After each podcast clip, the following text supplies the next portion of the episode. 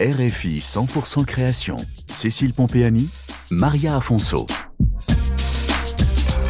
Aujourd'hui, savoir-faire de Madagascar et accessoires de mode en raffia, une ressource naturelle de l'île avec Livara Manandra Ebe, fondateur d'I Believe.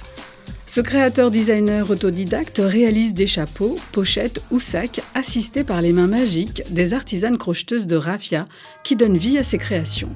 Pour l'hiver à Manon la consommation peut être plus responsable humainement et écologiquement. Il veille donc à produire ses collections contemporaines en respectant l'environnement mais en assurant également un revenu digne à ses artisanes. Passion, patience et précision permettent de réaliser, à partir du raffia et d'une sélection de techniques de points et de mailles de crochet, des accessoires de mode uniques qui ennoblissent cette fibre naturelle. Il n'y a pas de recette euh, magique, sinon ce serait trop facile. Parfois, l'inspiration, elle peut venir euh, le temps d'une soirée, quand on est bien disposé, et puis tout se fait tout seul. Et il peut y avoir parfois euh, plusieurs semaines sans que rien ne se passe, parce que j'occupe aussi au sein des Believe, au-delà de la création, beaucoup d'autres opérations en tant que gérant d'entreprise. Liva Ramanandraibe, fondateur d'I Dans la vie, euh, rien n'est impossible à celui ou celle qui croit. I Believe.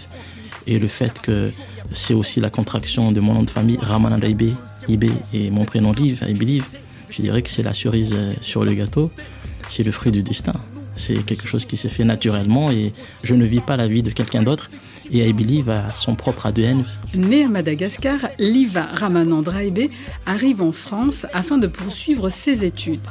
Expert comptable de formation, après avoir exercé dans différentes entreprises, il veut donner un sens à sa vie et être utile à son pays. Liva Ramanandraibe se réoriente donc vers l'artisanat afin de faire connaître les savoir-faire ancestraux de son île. Ce retour aux sources démarre modestement avec deux artisanes, mais dix ans plus tard, c'est 1200 crocheteuses qui participent à l'aventure d'I Believe.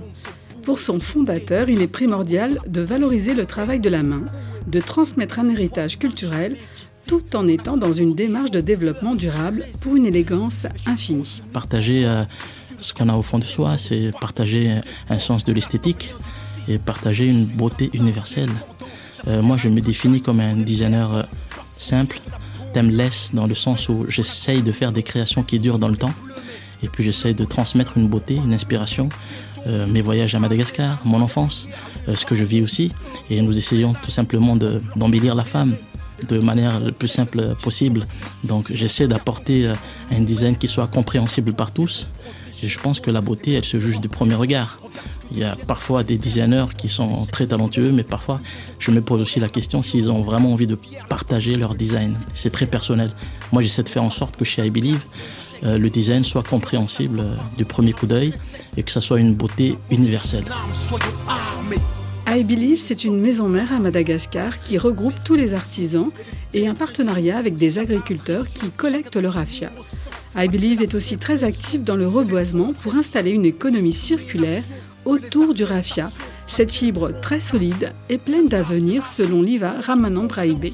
Moi, quand je vais dans les forêts de raffia, c'est un moment magique de retour vers la nature. Donc, il faut, tout en amenant le progrès, essayer que ça se fasse dans l'intérêt de l'homme, dans son sens le plus absolu, et préserver ce paradis terrestre. L'atelier I Believe, c'est une vraie famille. Hein. Donc, 1200 euh, personnes, c'est, c'est pas rien. Donc, euh, celles qui sont en formation, qui doivent euh, apprendre la technique, ça met à peu près six mois hein, pour maîtriser la technique.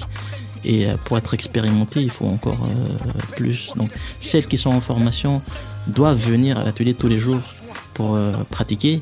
Et celles qu'on dit expertes peuvent faire une partie dans leur foyer, ce qui leur permet aussi d'être libres dans leur temps de travail. Je dois constater qu'elles aiment bien venir parce que l'atelier aussi, c'est un lieu de sociabilisation. Là, nous sommes en train de travailler sur la Believe Garden.